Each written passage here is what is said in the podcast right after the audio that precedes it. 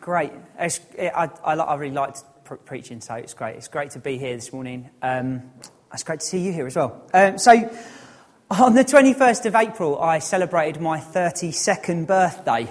I know you'll be looking.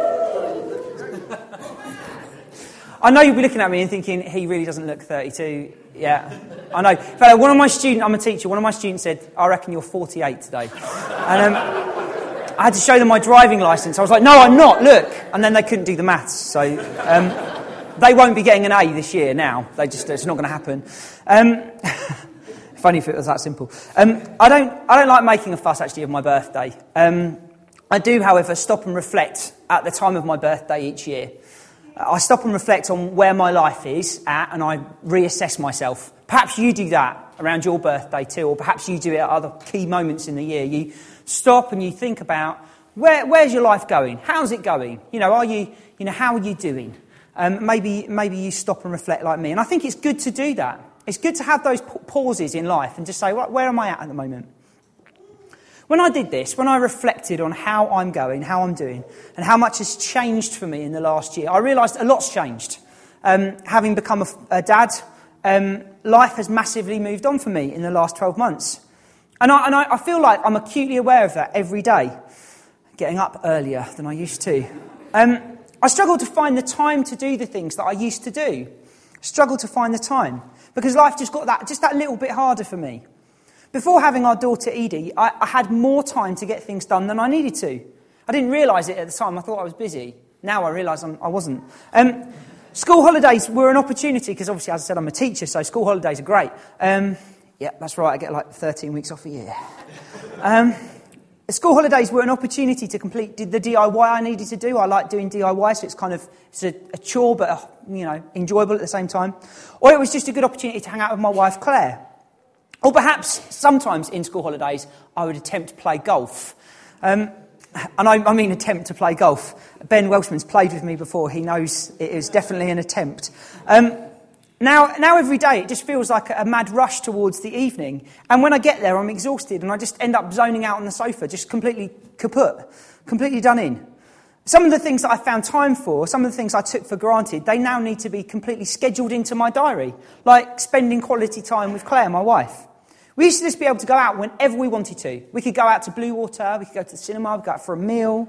And now we have to prearrange it and also save up the money for it as well. Now, because life's changed, life has moved on.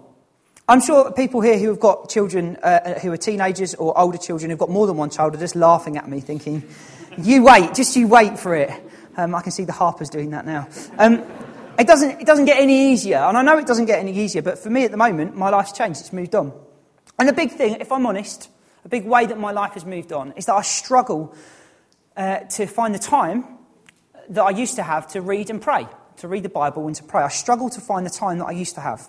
I find it hard to maintain a set time and pattern to my prayer and my reading of the Bible. It was something I found easy before. I could get up in the morning and do it wherever when, before I got to work. But now it, it's much more difficult. I've also found that because I'm busier, tiredness, um, in my tiredness, my prayer often just revolves around me. I put me first. What I do is I pray for myself first. And then I'm, if I've got time, which I don't, I move on to praying for other people and for other situations. But even when I do end up moving on and praying for other situations and other people, usually what I'm really doing is only praying for situations that indirectly affect me. So, for example, I'll pray that Edie, our daughter, has a good day at the childminders, because I know that then when she gets home in the evening, it's going to be easier for me. How selfish is that? So, I want an easy evening. I want an easy life. So, my prayer ends up revolving around what I need and what I want.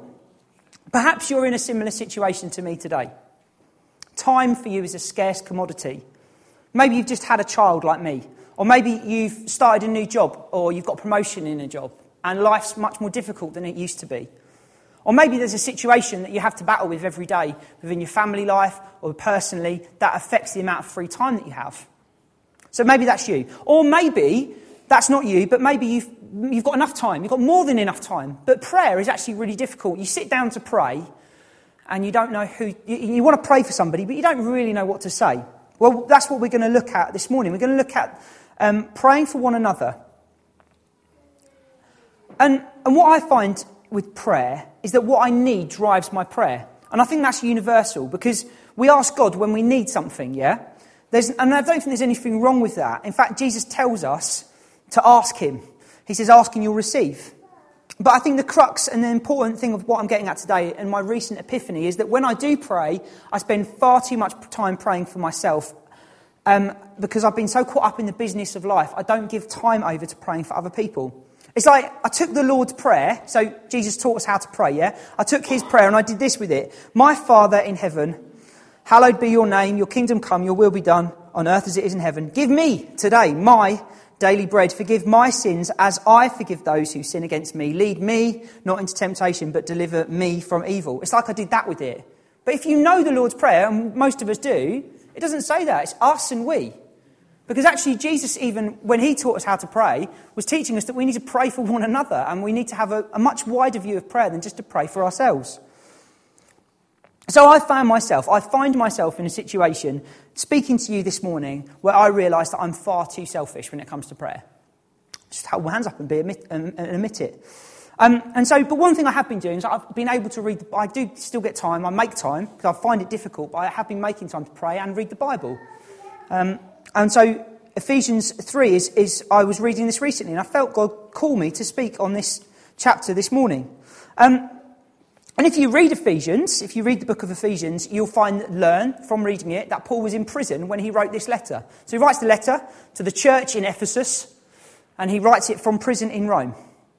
And I think if I was Paul in prison in Rome, writing the letter to the Ephesians, I don't think I would have been writing, saying, My prayer for you is this, or my prayer for you is that. I think I'd have been going, I just want to get out of prison. And, and I, I, think if I was Paul in prison, I would never be praying for anybody else because I'd be praying too much for, I want to get out of prison and I need this and I need that and protect me from the bad people. That's what I'd be praying if I was in prison.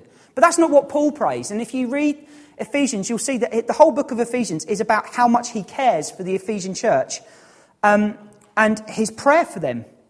And so we find uh, him praying for them in Ephesians 3, which is our verses for today. So let's just read this together. Ephesians 3, verses 14 to 19. And he says this For this reason, I kneel before the Father, from whom every family in heaven and on earth derives its name. I pray that out of his glorious riches he may strengthen you with power through his Spirit in your inner being, so that Christ may dwell in your hearts through faith. And I pray that you, being rooted and established in love, may have power together with all the Lord's holy people, to grasp how wide and long and high and deep is the love of Christ, and to know this love that surpasses knowledge, that you might be filled to the measure of all the fullness of God. That's Paul's prayer for the Ephesians. He's not sitting there praying, God, get me out of prison. He's sitting there praying for them, and he prays this prayer over them. And we can learn something about how we can pray for other people through what Paul says in these verses. Firstly, I think Paul is quick to remind the Ephesians that they're a family. It's the first thing he says to them. We're a family. We've got one Father. And in fact, one of the reasons why Paul wrote the whole book of Ephesians, and one of the reasons why Paul wrote quite a lot of the letters that he writes, is he's trying to counter a culture within the early church of Jewish people who had become Christians and non Jewish people called Gentiles not mixing with one another. That's what he was trying to counter. Particularly, you see this in the book of Ephesians. It would be for a moment if, for example, and I'm, I'm, you know, our church, we are so diverse as a church, but if you imagine for a moment that all the black people in our church and all the white people in our church never spoke to one another, we didn't have anything to do with one another, and one group thought they were better than the other, that is the equivalent of what was going on sometimes in the early church. There were groups of people thinking that they were better than other people, or that they, they, they, they were more deserving to be Christians. And Paul speaks into it a lot. Okay? And so one of the things that he does straight away in these verses is he reminds them that they're all part of the same family. They're a part of the same family. When he says, I kneel before the Father, from whom every family in heaven on earth derives its name, he is actually making more than one point. Firstly, he is saying, look, no matter what race you're from, whether you're uh, from this part of the world or that part of the world, it doesn't matter because ultimately we've all got the same creator. We're all from the same family line. Trace it back far enough, You've got one Father. If you read it in Greek, the language it was written in, this would have been even clearer because the Greek word that Paul uses for family here is patria, which itself finds its root in the, the word, the Greek word for father, which is pater. I can never say Greek words properly. Okay, but it, it finds its root in that word. And so actually, if you were reading it in Greek, you'd have gone, oh, okay, so family finds its root in the word father. It comes from that word. And he's making a point. He's saying, look, there is no family without, without God. There is no people without God. He is the creator and the father of everyone. But he's also referring back to what he said to the Ephesians in chapter 1. So when he says, I, I kneel, my, I bow the knee before the Father, he's reminding them of something else that he said to them in chapter 1 of Ephesians. He's saying that as Christians, we've been adopted by God as his sons and daughters, and that we're a family. That once we weren't a family, but now we are actually a family. We're knitted together in a new way. We're not just a community of believers. That isn't who we are. We are that, but we're much more than that.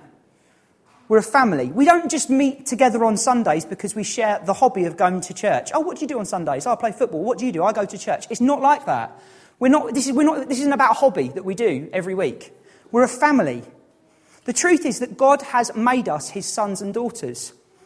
You and I have been adopted by him as his family. And that truth should shape you, it should shape who you are, it should shape what you do, it should shape how you pray. We all have different backgrounds, we've all got different life situations, and so our understanding will, of family, of that word, will be different. And so when I say that to some of you, you're going to be like, family, that's got quite a lot of negative connotations for me, actually, because my family life isn't great. Or maybe you had a really difficult upbringing. And so when I use the word father, you're like, oh, father. Yeah, and I, I'm conscious of that.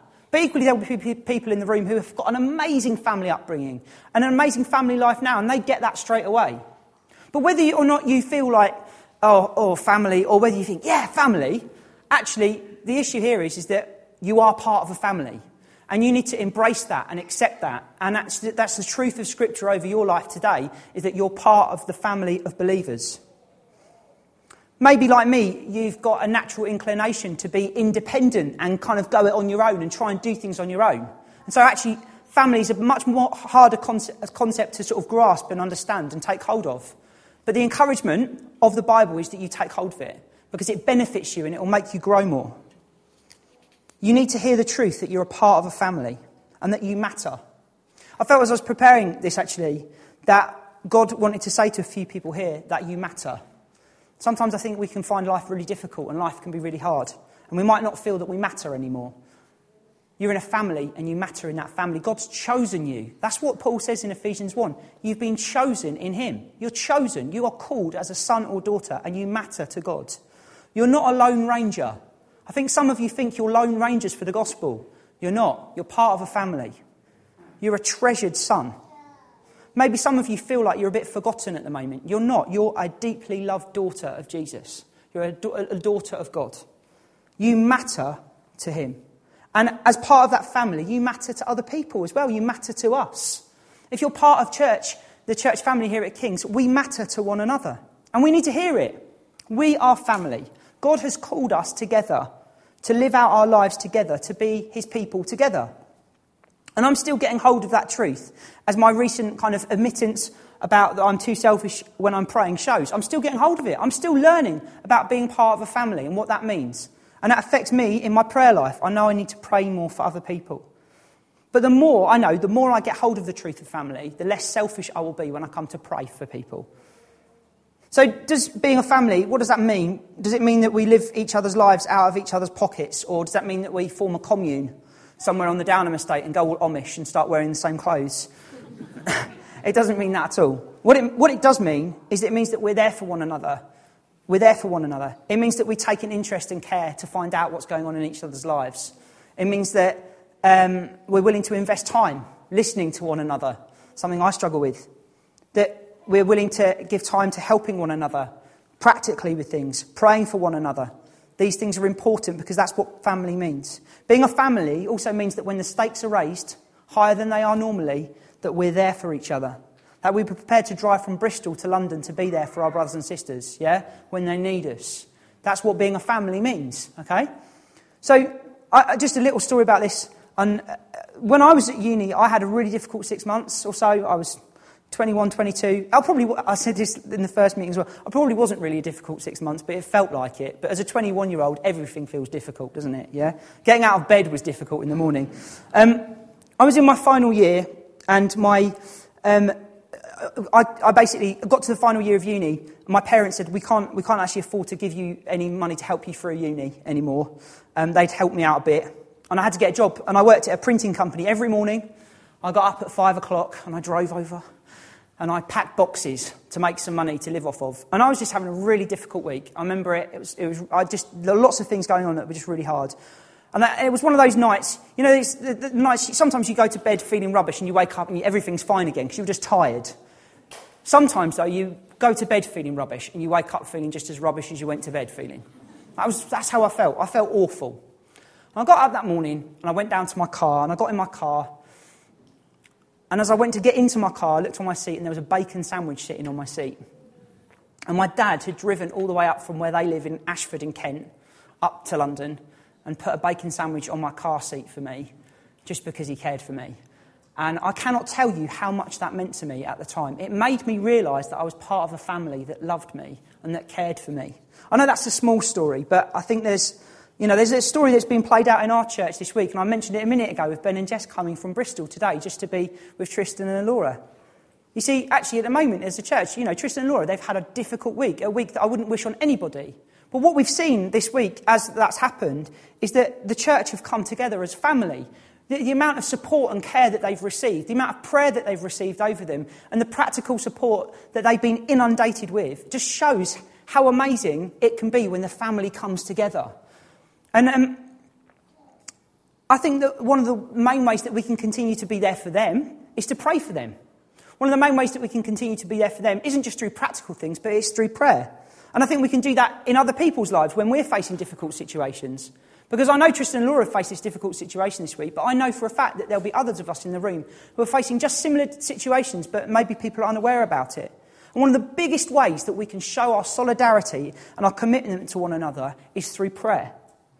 It reminds us that we're part of something bigger than just ourselves. And it works against that natural instinct that I have and that you might have to be independent. So when Paul prays for the Ephesians, he reminds them and himself, I think, that they're part of this big family.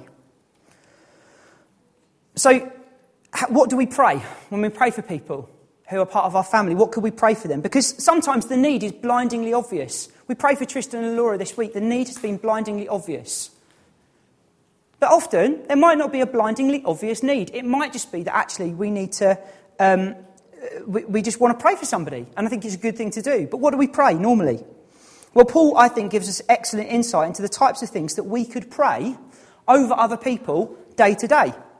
And he, firstly, he says this. He prays that God, for the, for the Ephesians, he prays for them that God might strengthen you, that's what he says to them, with power through his Spirit in your inner being, so that Christ may dwell in your hearts through faith. So, what does that mean? Well, Paul's heart for the Ephesians is that they grow in maturity. He's praying, when he says strengthen you, he's praying that they become mature Christians. At the moment, my daughter Edie is just starting to find her feet. She's on the brink of walking. She's not quite there yet. About a month ago, she would stand up and wobble, and her legs and ankles would go. And actually, what was going on was her legs were strengthening. Physically, she was needing strengthening. And now, she can stand totally fine. If you hold her hand, she'll walk around. But when you let go of her hand, she realizes that you've let go of her hands and she'll just sit back down again. Because she's mentally, she's now got a mental block she needs to get over. She needs strengthening mentally to be able to take that first step to walk. At both parts of that little journey for her, there's been the need to be strengthened. As she grows up, as she matures, she needs strengthening. And it's the same for us as Christians. We need to be strengthened. So, as a family, we need to be praying for one another that God strengthens each other. I don't mean physically. So, I'm not praying that you pray, I'm not saying that you should pray for people to become bodybuilders this week. I'm trying to say that actually, when we pray for one another, we should be praying that God strengthens our faith, that God strengthens us in Him, that He gives us more confidence, more wisdom, more discernment, more maturity in the spiritual gifts that we've been given. Elsewhere, when, and Paul gets at this point a lot, okay, so elsewhere when he wrote to the Corinthians, he encourages them to stop thinking like children and think like adults. So it's important that we actually grow in maturity in God. Later on in his letter to the Ephesians, he continues the theme that he starts in chapter 3, talking about maturity. And he says this that if you're mature, you'll no longer be infants, tossed back and forth by the waves, and blown here and there by every wind of teaching. So, actually, as a mature Christian, as a mature Christian, you're able to discern what's good and what's bad. You're able to listen and watch uh, messages and preachers, and you're able to read the Bible and discern what's good and bad. You're able to understand it because you've become mature as a Christian. So, being mature, when we're strengthened in God and we become mature, the maturity brings us three things it makes us better witnesses, it gives us confidence to stand against the enemy, and it makes us even more aware of the grace that God has given us. So, when you're mature as a Christian, you're more aware of the grace that God has given you because um, you're mature in your faith. So, what does a mature Christian look like? What, if you were looking around the room and you were looking for a mature Christian, who would you look to? Well, a mature Christian should be bold in their witness, both in word and action. This is the type of thing that you should be praying over people, that they should be examples of faith to younger believers. A mature Christian should be confident to stand against the lies and schemes the devil might promote, and also confident to lead other people in it too. And say, well, no, that's not right. Actually, the Bible teaches this. A mature Christian can discern good teaching from bad teaching, they can discern it. A mature Christian knows increasingly the grace of God on their life. Then they know that they need to rely on it more as well. Yeah? A mature Christian relies more on the grace of God. So when we pray for each other daily, we should be praying that God matures us. We should be praying that God strengthens us. We should be praying that God grows us in Him. In Colossians, which is another letter written by Paul, which it coincidentally shares many similarities to the, the book of Ephesians, Paul writes this So then, just as you received Christ Jesus as Lord, continue to live your lives in Him, rooted and built up in Him, strengthened in the faith as you were taught, and overflowing with thankfulness. And what Paul's getting at here is trying to, I hope, conjure the picture of something growing. And as a Christian, you should be growing. And as somebody who's praying for other Christians, you should pray that they grow in their faith, that they mature in their faith, like a plant that grows bigger. And the way that a plant grows bigger is at first it grows its roots down deeper so that it can grow bigger above the surface. So, you know, there's that, that, that thing of no matter how tall a tree is, its roots go down just as far underneath the surface of the ground. And we should be praying for one another that our roots grow deeper into Jesus, that we become more mature in Him. That's what we should be praying over one another. In Paul's writing, he often builds to a big moment. And we get this, and this is going to be my, my last point today. We get this big crescendo moment in Paul's writing often. And we get that here in verses 18 and 19. And he says this. So he's just said that, you know, he prays that they're going to have more maturity, that they're going to be strengthened in God. And then he says this he prays that they may have power together with all the Lord's people to grasp how wide, how long, and how high and how deep is the love of Christ. And to know that this love that surpasses knowledge, that you might be filled to the measure of all the fullness of God. Paul's prayer for the Ephesians is ultimately this that they might fully grasp, get hold of, they might realize, they might come to terms with just how much Jesus loves them, and that they might be filled to the top with the fullness of God. You see, there is actually more to Christianity than just becoming a Christian. There's more to Christianity than praying a prayer that you think guarantees you eternal life. There's more to being a Christian than just going to church on a Sunday. There's more to being a Christian than being baptized. Because what the Bible teaches us is that we can keep growing in God. We can keep knowing more of God. That there's more to find out about God. That there's more that we can discover about Him. There's, there's more to him. There are unsearchable riches in God that you can go to and you can find out more of every single day. And so when we pray for one another, actually part of that is we should be praying that God makes one another more hungry for God. So when I pray for Malcolm, I should be praying that God makes him even more hungry after Jesus, that he keeps looking for God's love every day and that God keeps revealing God's, his love for Malcolm. That's what I should be praying for him every day. You see, the interesting thing about what Paul says when he says, you know, that, they, they, they, that the Ephesians learn about how wide and deep and, and long is the love of God, is what he's getting at is there is no measure to it. God's love is endless. God's love is endless over your life. It can never be measured.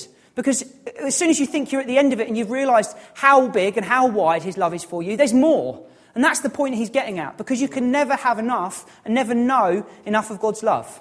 for you. C.S. Lewis once wrote this It would seem that our Lord finds our desires not too strong, but too weak.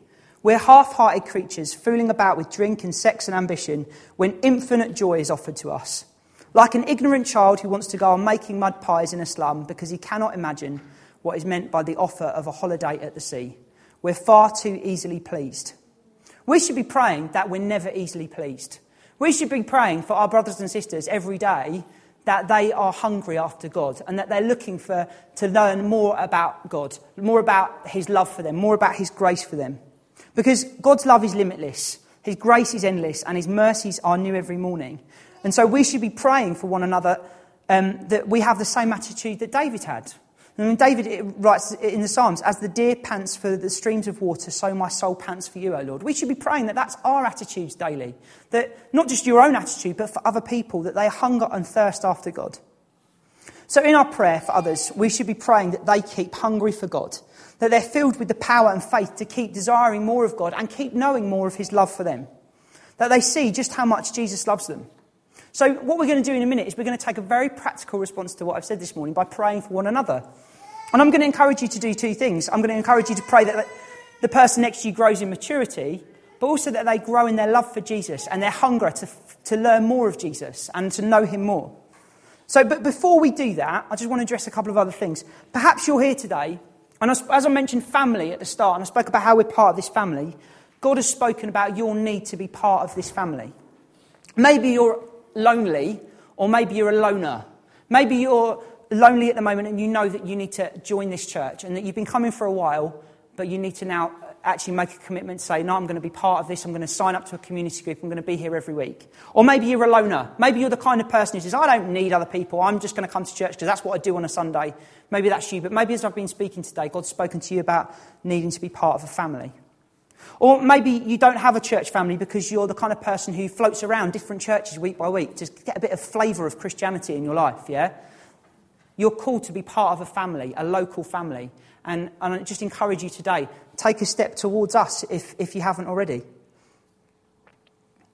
Or perhaps you're here today and you're not a Christian. Maybe as I've been speaking, you don't know the love of Christ. You don't know that it's infinite and that it's without bounds. You don't know His grace because you don't know what grace is.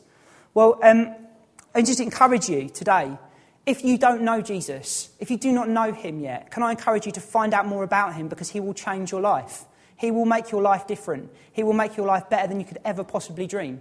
And the way that you can do that, the way that you can find out more about Jesus practically, is through joining an alpha course and doing an alpha course. And an alpha course is a 10 week, you commit an evening a week to it. It's a 10 week course where you find out more about what I believe as a Christian, what other people in this church believe as Christians, and it gives you an opportunity to question, to debate, and to learn about Jesus and what he's done for you. And so, if that's you, ask at the welcome desk at the end about the, the next Alpha course coming up.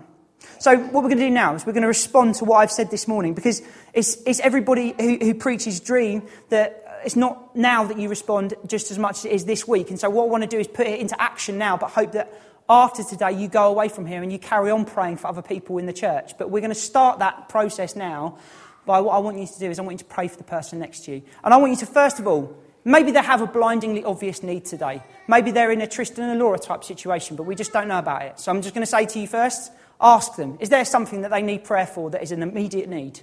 If there's not, but also on top of it, if there is, can you pray for them that they mature in their faith this week?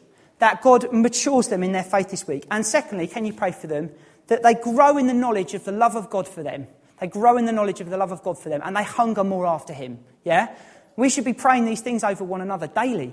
And so, my encouragement to you is that after you've done this today, go and do it this week in your prayer time. Choose one person, two people, and start praying these things over them. So, I'm going to give you, I'm turning into the teacher again, I'm going to give you three minutes. A minute to talk, two minutes to pray, and then we're going to come back and we're going to sing together. Okay? Oh, yeah. If you, sorry, if you don't fancy praying with somebody, if you're not a Christian, please don't feel the need to pray. You can just sit quietly, just say, no, thank you, rather not, thank you. One minute, and then we're going to worship together. We're going to just bring it back together now, and then we're going to worship together. So if you're praying, you can carry on praying quietly underneath me. Lord, we We thank you, Lord God, that you love us. We thank you that we're part of a family.